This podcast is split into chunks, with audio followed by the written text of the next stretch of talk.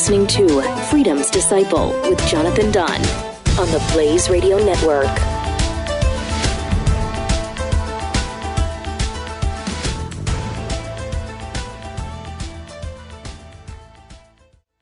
Experts at web.com want to build your business a successful website for free, just like we did for these current web.com customers. We've used and, and looked at other website designers, but there's nobody better than web.com. Web.com can build your website in as little as seven days free. Plus, we'll promote it on all the major search engines like Google, Yahoo, and Bing. If after 30 days you're happy, we'll continue to provide promotion, hosting, support, and maintenance, all for one low monthly fee. If not, cancel and pay nothing. If you're in business today and you don't have a web presence, you won't be taken seriously. Call right now and you'll also get a free .com or .net domain name for your new website powered by VeriSign, the world's leading domain name provider. Call 800-490-1099 or go to web.com slash radio. That's 800-490-1099. No upfront charge for site build, after which ongoing fees apply. Rights to site are relinquished when canceled. Domain included during active service, after which fees apply. It's been a tough week. It was made even tougher that I decided to walk down a crowded street this week um, in Dublin, uh, which had construction ongoing on it, and a lovely person was running and hit off me and apparently when you someone hits off you and you try and go with it you have to be careful where your limbs are, but I was stupid and left my hand out and proceeded to smash it against a wall. And I've been having a bandage on it this week, so if I've been slow to reply to messages or comments, it's because I've been typing with my left hand and I never realized how useless my left hand was. Um, I'm very pro right handed and. Uh, imagine that a right winger who only uses his right hand. I'm sure you can fit a lot of puns in there. So, what do I want to talk to you about today? Well, first of all, before we get started with a few topics, and I have a great life and utopia question for you this week.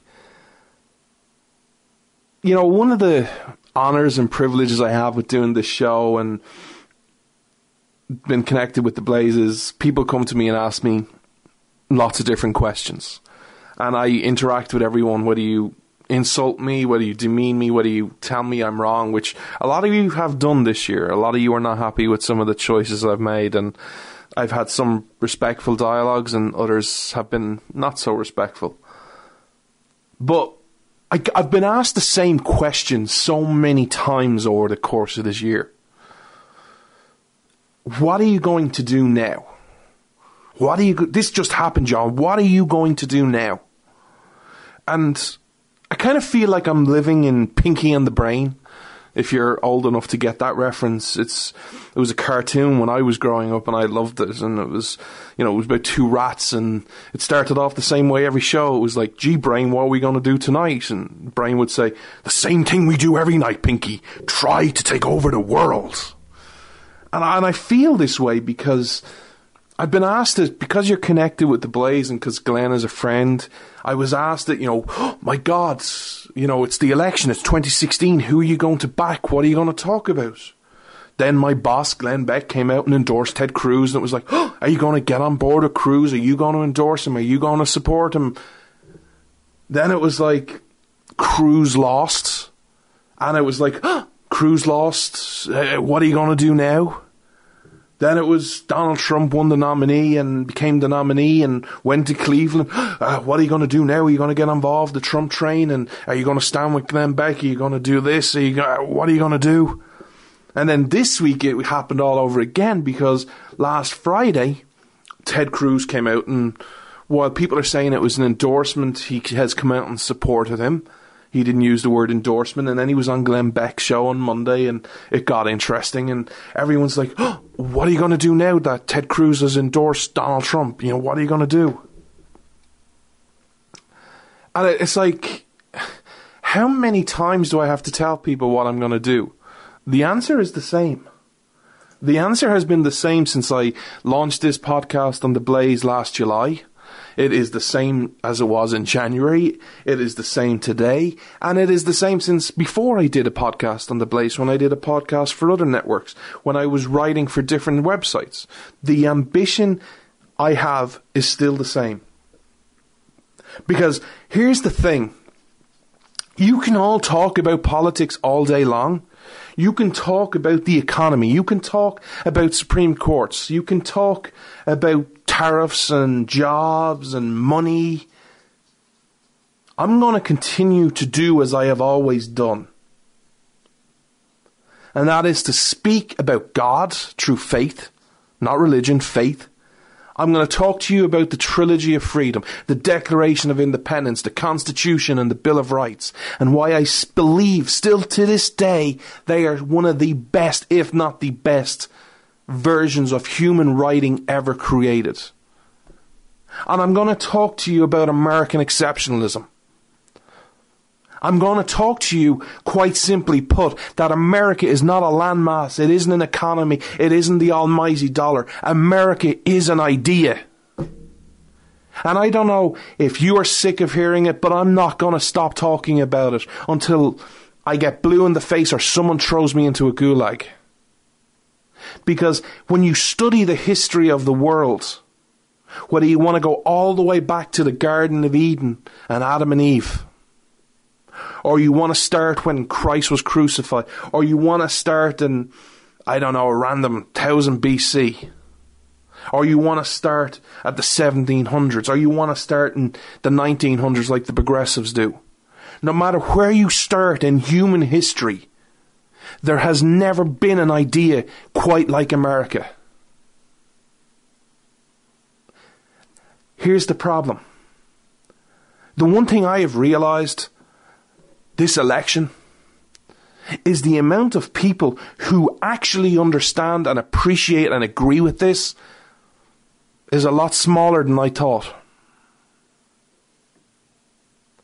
And we have, if you shared this a vision that America is an idea, and it is one of the greatest, if not the greatest idea that humans have ever come together and formed, we have a lot of work to share that view.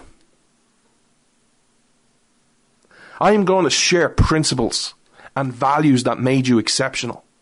It is troubling to me, and I'm not judging or condemning these people. I get upset because I've, through my own ignorance, and I blame myself, of not understanding the world we live in and not understanding the America that is 2016.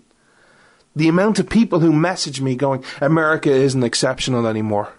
And then when I engage them, all they talk about is economics. Well, the dollar isn't what it was, the economy, you know, how can an economy survive with $19 trillion in debt? And, well, you know, and I've heard this excuse that is coming out more and more. Well, John, you know, I, I get your view, but, you know, an American isn't any better than an Irishman. Let me tell you, if that's what your definition of American exceptionalism, you are 100% right. Here's the thing I have never promoted those as American exceptionalism, and I never will. But we need to share our views. We need to share our values and our principles. Because, and I don't want to talk about this too much, but I, I watched the debate this week. I'm sure many of you did as well. I didn't watch it live. I was working and I was had an early start Tuesday. And there's a time difference, five, six hours. And I, I came home Tuesday and even my mother was like, Are you not going to watch the debate? And I was like, I, I don't want to. And she was like, That'll be the first debate you've never watched. I'm usually the guy that's like, if if you could have like a debate of like, who, you know, Hillary says she's going to have this, you know, Secretary of Defense and this guy, and Clint Trump said this guy. I'd watch that debate. That's how used to be interested I was. I'd watch anyone debate.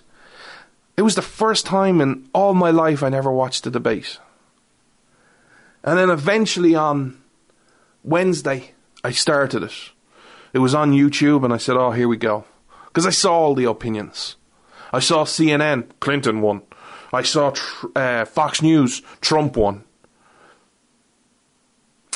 So I watched for myself. And I only got 15 minutes through. And those 15 minutes, my head exploded. And I'm bringing this up for a reason.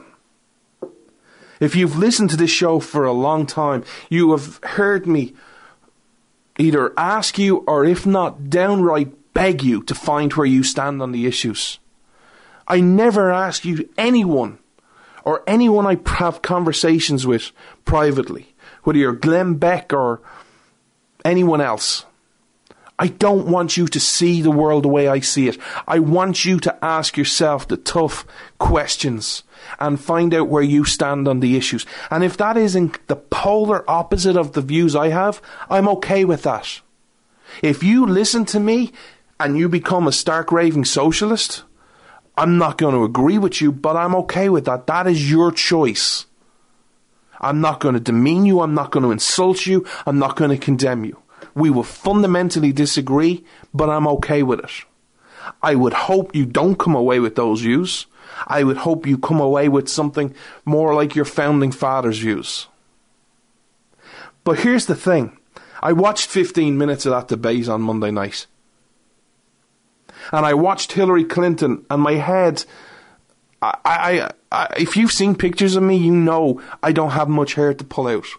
I, I I'm going bald, is the nicest way to put it, and I wanted to pull my hair out. It was I, am going to invest in you and the government and you know the government's going to do infrastructure and, and energy and clean energy and the government's going to be great and the government has roles in contracts and you know we're going to have sick leave and maternity leave and education free education and childcare and we're going to have fairer wages. And my head exploded because that's just flat out Marx from Marx but Donald Trump, not to be done himself, went further towards Marxism than Hillary Clinton did, if that is possible. And he said three times in his opening statement, jobs are being stolen from us. Now, there might be some listening to me and, and say, I don't have a problem with that. Jobs are being stolen from us. Here is why I have a huge problem with that. Huge. Find where you stand on the issues. One of the reasons America was exceptional is because you had a right to own your own property. Before the founding fathers put in the Declaration of Independence, life, liberty, and the pursuit of happiness, and I know why they changed it, and I agree with everything they did to change it. There was life, liberty, and property. If any one of you listening decided tomorrow, I am going to set up a Dunkin' Donuts franchise. I am going to set up a Ford manufacturing plant. Well, you can't, but a Ford sales plant and got the franchisee for that. Or you have this brand new revolutionary idea of a product no one has ever heard of. And you set that business up. That is not governments. That is not America's. That is not a state's. That is your business. You signed the title to your business. You signed the title to the land that you potentially have, whether it's a warehouse, a shop, or a manufacturing plant. You signed that title. It is yours. When you sign, if you go to the law, the office of patents, and you go to those clerks, you sign it. You own that idea. Whether it is a torch, or whether if it's some invention that you haven't hasn't been created yet, or a, ch- a change on one and you've added an amenity to it, that is yours. If you believe jobs are being stolen from you, that means that the companies like Ford, because he Trump is using Ford as an example, that means Ford don't own Ford. The government owns Ford. You own Ford. If you believe that jobs have been stolen from you, we don't own companies. The government owns everything. Are you okay with that? Because that is not part of the idea of America that I love. So, what am I going to do? I'm not going to get on board Trump trains or anybody else's train. I'm not going to talk to you about politics. I'm going to continue as I have done from day one on this show. I'm going to talk to you about the idea that is America, that exceptional idea, that unique idea, that idea that said there is no limit to, to yourself in life. There is no limit. You want to go be a doctor? Be a doctor. It doesn't matter where you came from. It doesn't matter your background. It doesn't matter what color you are. It doesn't matter how much money you come from. You want to be a doctor? Go be a doctor. It's that dream that says, I want to own my own business. Well, go for it. There is no limit. Do it. There is no glass ceiling. Anyone that tells you is there's a glass ceiling is full of horse crap. And you can quote me on that. I'm going to find stories that promote these ideas, these principles, these values. Because here's the truth that you might not like to hear. This election is all about America, the landmass. Oh my God, the Supreme Court. Oh my God, if Hillary gets to elect a justice, imagine who she'll nominate. Yeah, because the Republicans have been so great on nominating judges. Hello and step forward, Judge Justice Roberts. That was a great one, wasn't it? He was full of steel and iron, and he was a fire breathing conservative, wasn't he? Oh, it's all about the economy and jobs. you can debate I did the landmass of America all you want. I am more worried about the survival of America, the idea. That revolutionary idea that all men are created equal. You know, I hear Americans, even liberal, our liberal friends going, all men are created equal. Our founding fathers said that. They mightn't mean it, or they might pay homage to it, or something. That is still a revolutionary idea in most of the world. It is a revolutionary idea that has not spread to the vast majority of this world, and even some of our industrial neighbours. You know, America's great ally, the United Kingdom. Can you truly logical, logically say they believe all men are created equal? Okay, so you believe all men are created equal. Explain the monarch to me and a king and a queen. Explain that logically to me, how you can believe all men are created equal, and then go, yeah, but I'm, I'm all for that queen. I love the queen. She's great. She's brilliant. America is the only nation right now who believes all men are created equal. America is the only nation that says you have a set of rights and they don't come from a government. They don't come from a presidential candidate. They don't come from Trump. They don't come from Clinton. They don't come from Johnson. They don't come from Ted Cruz. They don't come from John Boehner, Paul Ryan, Mitch McConnell, Nancy Pelosi, Harry Reid, or anybody other bloody politician you want to mention. They don't come from a king or a queen. They don't come from a theocracy. They come from your maker, your creator, or God. These are some of the reasons America is exceptional.